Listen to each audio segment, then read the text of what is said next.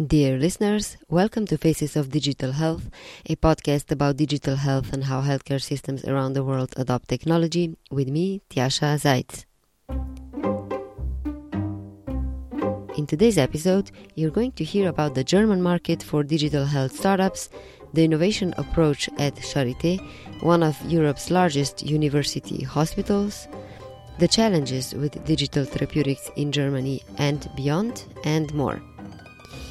I spoke with Dorothee Marie Louise Döpfer, Deputy Head of Digital Labs, Program Manager of the Digital Health Accelerator and Community Building at Charité University Medical Center in Berlin. Dorothee also shared her thoughts about the expected impact of AI on healthcare systems in Europe.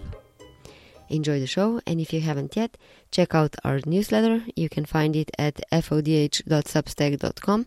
That's fodh.substack.com. And if you will enjoy the show, make sure to subscribe to the podcast to get the next episodes automatically in your podcast player and leave a rating or a review wherever you get your podcast. Now let's dive in.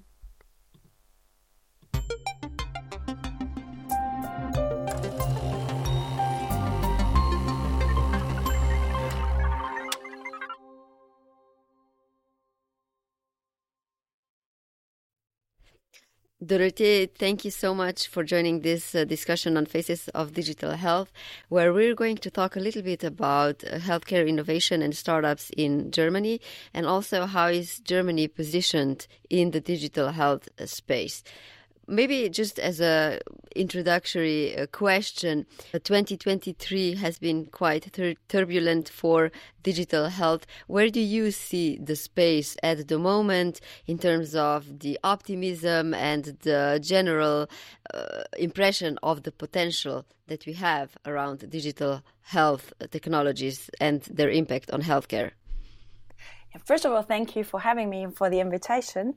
As you know, I'm German, so um, I don't know if the glass is always half full or half empty. So I try to be very uh, half full today. Let's say 2023 was rough, especially for startups and especially in the way of funding. But when it comes to digitalization in healthcare in general, I think we are on a pretty good road because everybody tries to make a stretch to make things going on, things moving are we already there? No, at all. I think we are like very on the bottom of the ladder. But I think there's still potential. And for 2024, there's lots of things to do. And I hope we get a little bit more open to new technologies and we don't overregulate everything. Mm-hmm. How would you position Germany in Europe? France is really pushing hard the agenda and the positioning as the leader in the digital health space in Europe. Where do you see that Germany is on that uh, scale? So, there was a comparative study coming out a few months ago where Germany is really downhill. In the world, when you compare Europe, other countries, on top is Denmark, Canada, Israel, and Estonia, of course. And Germany's pretty, pretty down there. The reason is the infrastructure problems we have. I would say Germany really has to move on. Although, when everybody talks about the digital health application reimbursement, Germany's on top. So I think France is in the middle on the infrastructure side. They are really good now on the digital reimbursement side because they open it broad up. But Germany, they don't want to hear this, but it has still a long way to go, especially when it comes to infrastructure, to synchronization of uh, records, of prescriptions. So, yeah, that's where I would position Germany. Mm-hmm. You lead an accelerator for startups inside uh, Charité. I have a bunch of questions there and the insights about the German market, but let's start with the accelerator. How is it positioned inside the hospitals? How do you operate? The accelerator was formed seven years ago from my boss and the former CFO of the Berlin Institute of Health, which is part partly integrated in the Charité. So what we are a clinical incubation program that is focusing on digital health solution. But Most people will think we just build DiGAs. No, we don't. We take everything in our program that has a medical has a medical need, come from head to toe. We're from cancer to mental health, from organoids to heart surgery, and everything that has a digital component is in our program. What is very special about us we only work with clinicians and researchers coming out of the system of Charité and Berlin Institute of Health, which has to do something with our funding setup because we are funded by the German government and this is like mainly institutional funding. And there we work with the teams towards their solutions. How do clinicians get into the accelerator? So, what's the incentive for them? Is it just research projects? To which extent are these ideas actually developed into full blown companies? So there are different kind of motivations. So for researchers, it's sometimes they want to make their research matter. So they come out of their lab and they say everything is just papers, but I really would like to do something for patients, and that's nice in a university hospital. So when you do basic research or research, you're still close to patients. So that works. Then some of them they are like scared their scientific career won't go further, and they see their colleagues, especially in the US and other countries, who have founded companies on the side, so they see themselves um, as a way to maybe explore different kind of career path. And then for the clinicians, either they want to do something for their patients because in everyday patient care, they are like, this needs to be better. This has to work differently. So they come really with something they have seen that's a problem in the system or they are like so driven they would like to do something for the healthcare system and make things more effective and that's why they would like to found a company and for them for some of them when you're on an academic career path it cannot hinder you to found a company and uh, do you track the success of the company? So you mentioned it's the program is seven years old. What are some of the biggest successes? To which extent did ideas go beyond something that's detected at Charité and can actually also be used in other places? Oftentimes, there's the the pilot uh, question or problem where it's applicable to one institution, but it can't be scaled elsewhere. So this is something we explore from the very beginning. So we don't fund anything that is su- su- just a silo solution. So if there's just a problem at the Charité, that's nothing for us. For us, it's important the medical need needs to be a broad medical need. It needs to be scalable either to Germany, German speaking countries or to other countries. And it needs to benefit patients or healthcare systems in general. That's number one, super important. So far, we have 44 projects in the program. We just onboarded nine more. They will start in February.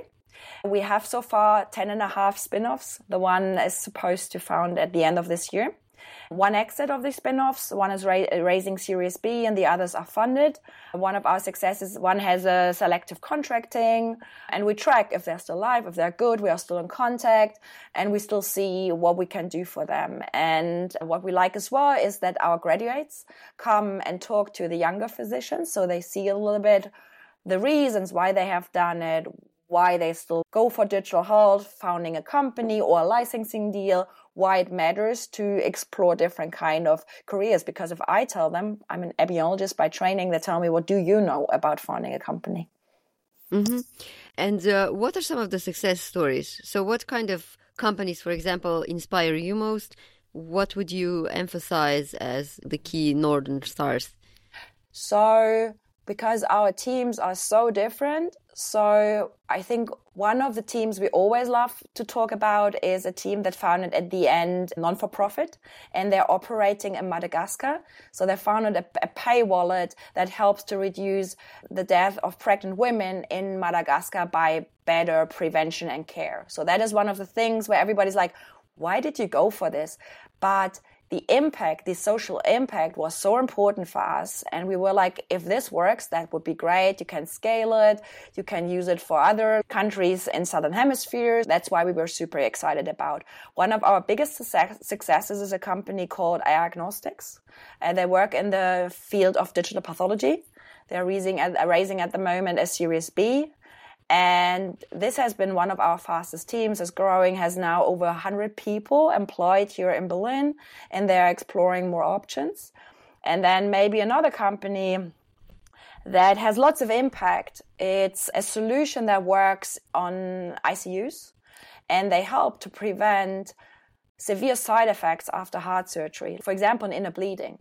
It comes, and if you detect it too late, you have to do resurgery, and people are more likely to stay longer in the hospital with severe side effects. But the physician who found this was like, wow, during the night shift, I don't have the time, and it's all the data is there, but who has the time to detect everything? So he built an algorithm that can predict from minute number one until you come out of surgery the probability to get an inner bleeding. Uh, it's CE certified. Uh, it's deployed at different kind of university hospitals, and they have opened this solution up for different kind of other indications like renal failure. And this is uh, just in Germany, scaled just across Germany. At the moment, and it differs. Aignostics works with all pharma companies, and they have already uh, spread to other sites, not outside of Germany, depending where the companies are. x-cardiac is the other company is maneuvering in Germany because they work in ICUs they work with hospital information systems. So every hospital information system works a little bit differently and the infrastructure, data structure, all this kind of thing. So yeah, they're like uh, working in Germany. And we have a few other teams they're like building up and they might spin off next year. They might target already other markets. Mm-hmm. And how do you see that startups are doing when trying to scale to other mar- markets? The reason I'm asking this is that when I speak with entrepreneurs across Europe, everybody says that it's really difficult to scale or to enter Germany just because of the cultural expectation that uh, Germans buy German products. So I wonder what's your comment or insight on that, and also how do your startups approach other markets, especially in the DACH region, which I'm assuming is the first go-to market that they try to reach out to. Oh, I think it's not so much Germans prefer German products, but you have the same problem when you try to enter the French market, for example. Everybody wants its own data, so it works for your own population. And we don't have one system fits all hospitals, so that's why they prefer probably working with German products because they have been tested and developed on German sites with a German infrastructure where you're already struggling when you try to scale to other hospitals and these kind of things. So I think it's more the infrastructure boundary and then the data and the level of technology you have. Um, I was recently in another discussion um, in, in, the UK, and we talked in general about digitalization uh, of and infrastructure and how you can scale your digital health solutions towards um, Africa, Asia, other regions. And one of the things we talked about were hindering was the different kind of level of digitalization, of infrastructure, of health literacy. So this is of a thing. So I think we have the same boundaries when we go, for example, to France.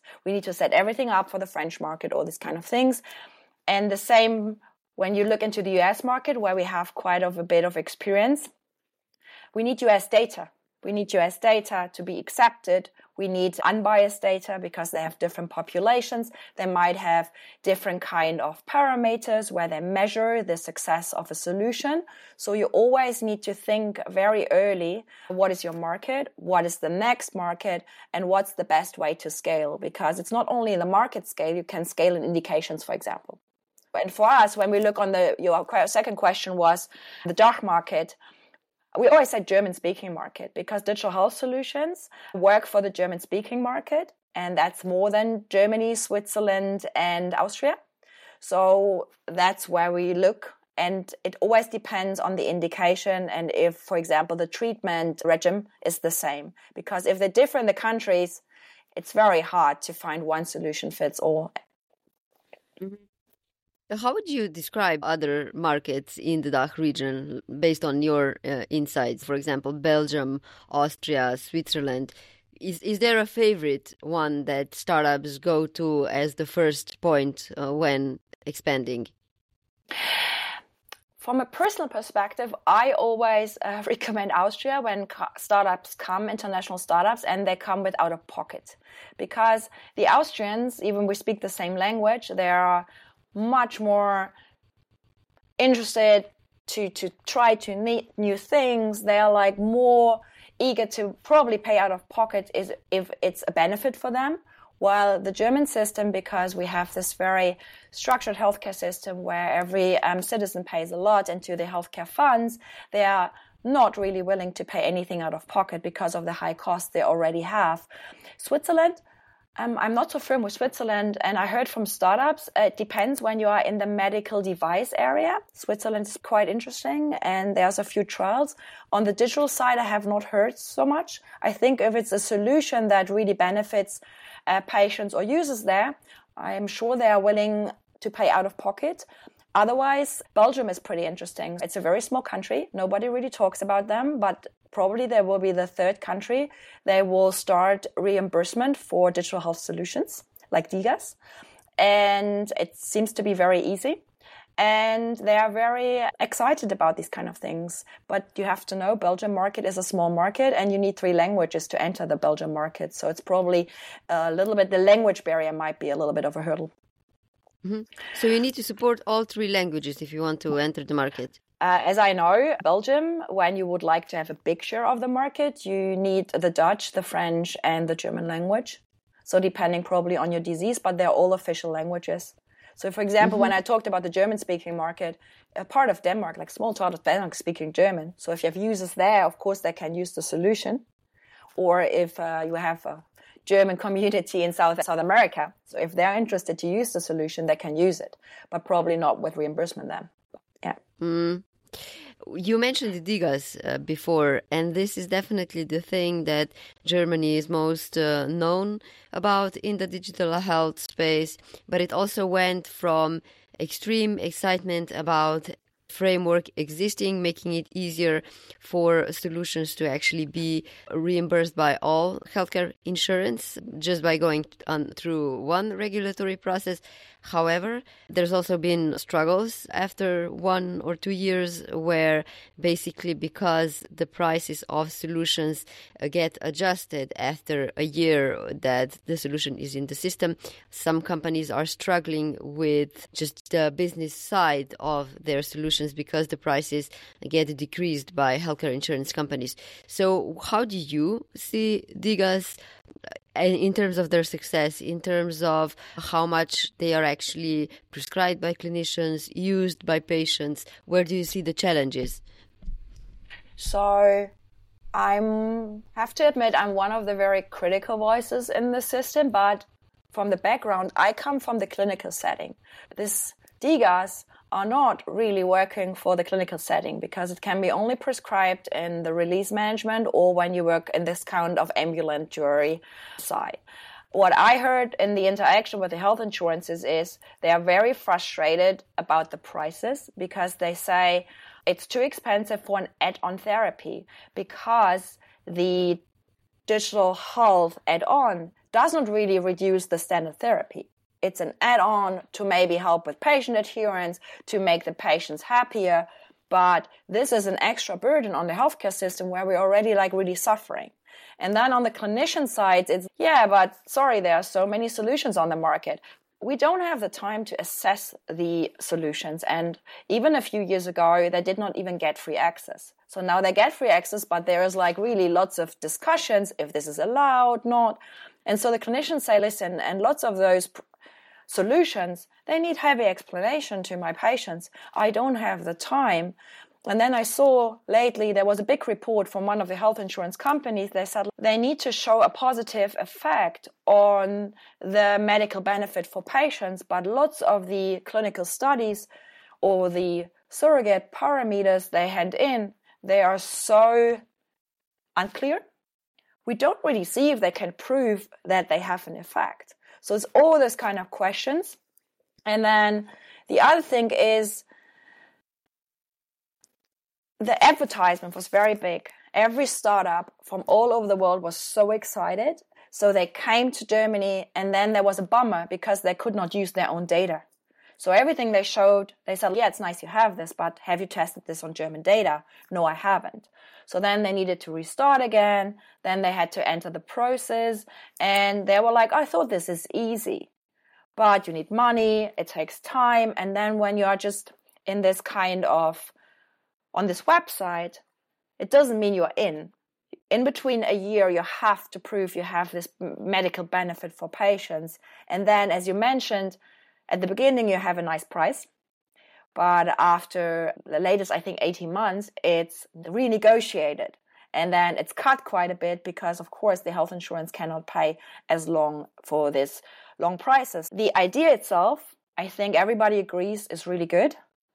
It just in the execution, it's lots of things they need to change. And this, I think, what they learned over time, the processes will probably change a little bit. France, for example, they opened it up for higher re- regulated classes to B and 3, which is not in Germany at the moment. It's just to A. And this is something they consider in Germany as well. And then how to bring this prescription in the clinic as well. But yeah, so it's, it's very conflicted. The economical side is a massive problem. And yeah, so I'm not very positive about this at the moment, but I still have hope that the idea with a little bit more work and rethinking and not just advertisement and feedback for example from the startups from other countries from startups they have failed we can make it a little bit better because for example one of the things some there were a few digital health solutions on the market and there were DiGAs and now they're not anymore because they didn't see this positive benefit for patient but there was a massive discussion if it was actually the product or were the, the physicians who didn't prescribe it or the patient's not using it properly. We need to find different kind of measures to see if the solution has really a benefit or it has no benefit and it's just like some add-on or something. So yeah. I think lots of work. I was I was a, uh, a, bit surprised when you said that basically the insurance companies see DiGAs more as an add-on to the existing therapies because by definition digital therapeutics are supposed to be standalone solutions that have proven therapeutic impact. So when you look a little bit into the catalog, we have lots of different kind of categories. One of the most expensive digital health DiGAs are solutions that need to be adjusted by either a physician or a speech therapist. So that's our personalized, individualized, individualized therapies who support the initial therapy. Super important, very expensive, but they need lots of time from the experts.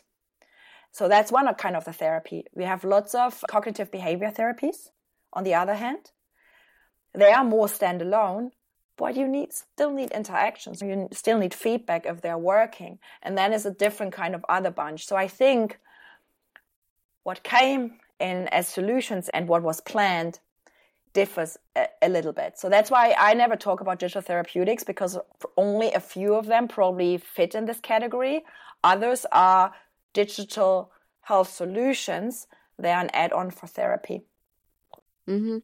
Yeah, I think the whole digital health space in terms of the mobile apps went from people having this idea that just because you create an app, people are going to use it, to people realizing that digital health apps are only going to work in combination with the human interaction to actually going towards digital therapeutics that are supposed to be standalone solutions but heavily tested through clinical trials. So I don't know what's your uh, prediction or expectation in terms of where the market uh, is going to develop. Where does digital actually help in healthcare, and where do we still need to figure things out uh, better?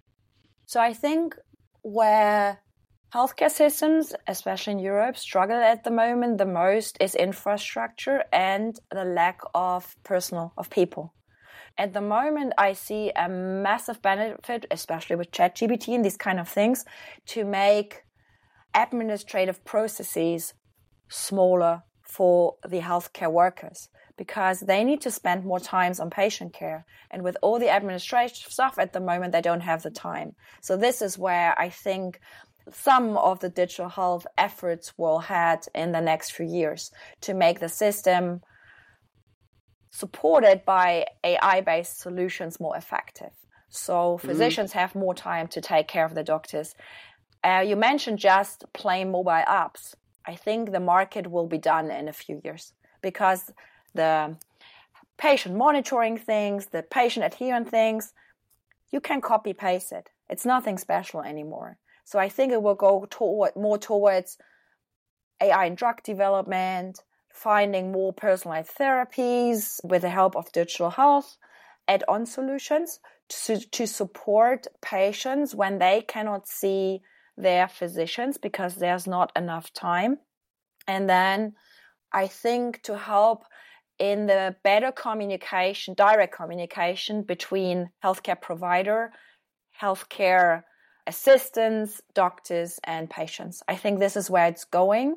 And probably the other part, which is very boring, probably for lots of startups, is information because it's very hard, still very hard to find the right information for your disease, these kind of things. Physicians don't have the time. So, curated information with the help of ChatGPT. I think that's where it mm. goes. As a German citizen, what would you say is your experience with the healthcare in the digital sense? So, doing things through mobile app, accessing your patient data uh, in the digital means. How would you characterize Germany as digital for patients, and what are you potentially excited about in terms of where things are going on the national level? So even I co-run the Digital Health Accelerator in my private life. I'm not very digital. The only thing what I use is like the web portal of my health insurance. And this works very well. But the e-prescription I have never used because it has not come along to me so far. I think there's lots of uh, potential. Let's see in the future. But I would be excited if everything is just in one solution and I could access, for example, like uh, I think it's uh, Estonia. I have my healthcare record. I can tell, hey, you can use this for a clinical trial. No, please don't share this. So just manage with opt out options what I would like to share, what I don't like to share, and not overregulated by federal laws, federal scares. So that would be my dream, just to mm. decide as a citizen what I want to do, what I don't want to do. But I don't right. see Germany going there we tend to forget that while Germany is a good or is a big market, it's also federated through states that can decide on different things. That's I don't know how, to which extent do you observe that startups struggle because of that? They struggle a lot because when I see startups always come to Berlin because they would like to work with the Charité, which is a very good brand, as one of the biggest university hospitals in Europe, and then they come with a solution that's cloud based. But you cannot get patient records coming out of the Charité. It's again the Berlin hospital law. But for example, you can use the cloud in Bavaria or Bremen or something. So when I talk to these startups, I always say, do you come here because you need special data, you would like to work, and that's why you would like to do this, or you would like to test it in general? Because then you need to maybe go to a different kind of state to then maybe get your solution tested because it's not possible because of the state law. Yeah, so federalism is a massive problem. We have the same problem, for example, with our colleagues in Italy. So, for example, in Lombardia, it's very digital, everything is working, but other parts are not digital at all. So, I think you have to do lots of market research and lots of background research when you try to enter the European markets and inside of the country, the very fractured system. So that is a very mm-hmm. big challenge for startups. Maybe just one last question. I've been thinking a lot about uh, what the expectations are uh, about the, the future of digital health in the upcoming years. And I think that there's a lot to be excited about with the advancements of precision medicine, with the move towards uh, giving uh, patients a very personalized experience. We see that, especially in the US, uh, going uh, things going in that direction. But I can't get rid of the feeling that healthcare is going to get ex- increasingly expensive, especially in Europe, where we still will need a lot more funding to actually digitize everything. So, where do you see the balance between healthcare improving because of digitalization and healthcare struggling even more because of the needed investment? I think there's really good examples. For example, you have probably heard about the e-prescription. So it was delayed for a few years because physicians needed extra infrastructure, which they needed to buy. They were not reimbursed for. And for example, in a big university hospital, bringing something in like an e-prescription, it's not just a click on a button. It's heavy work for the IT. You have to change everything. You have to find out what are the needs of the different kind of units. So I always like, try to explain it like making the Titanic moving. So that's this kind of act. And this has lots of struggles because this needs money. Because so many, if you want to change something in, in a big university hospital, this is costly. This is a change in flow, in uh, workflows. It's a change in methods um, you have to consider all the infrastructure and the extra supplies. So that's a big problem. So that's why I'm always like the ideas politics have. It's great on the one on the one hand.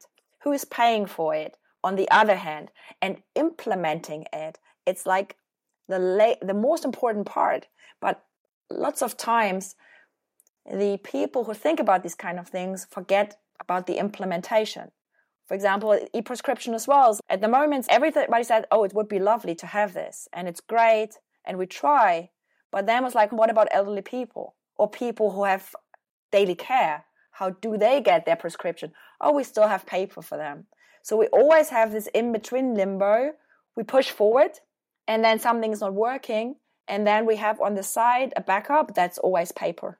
So I think what I would love for the future think from the beginning about all the obstacles and try to make it more effective and easier for big tankers like university hospitals and hospital chains who have not heavy funding and most of the funding needs to go into patient care to get these things going.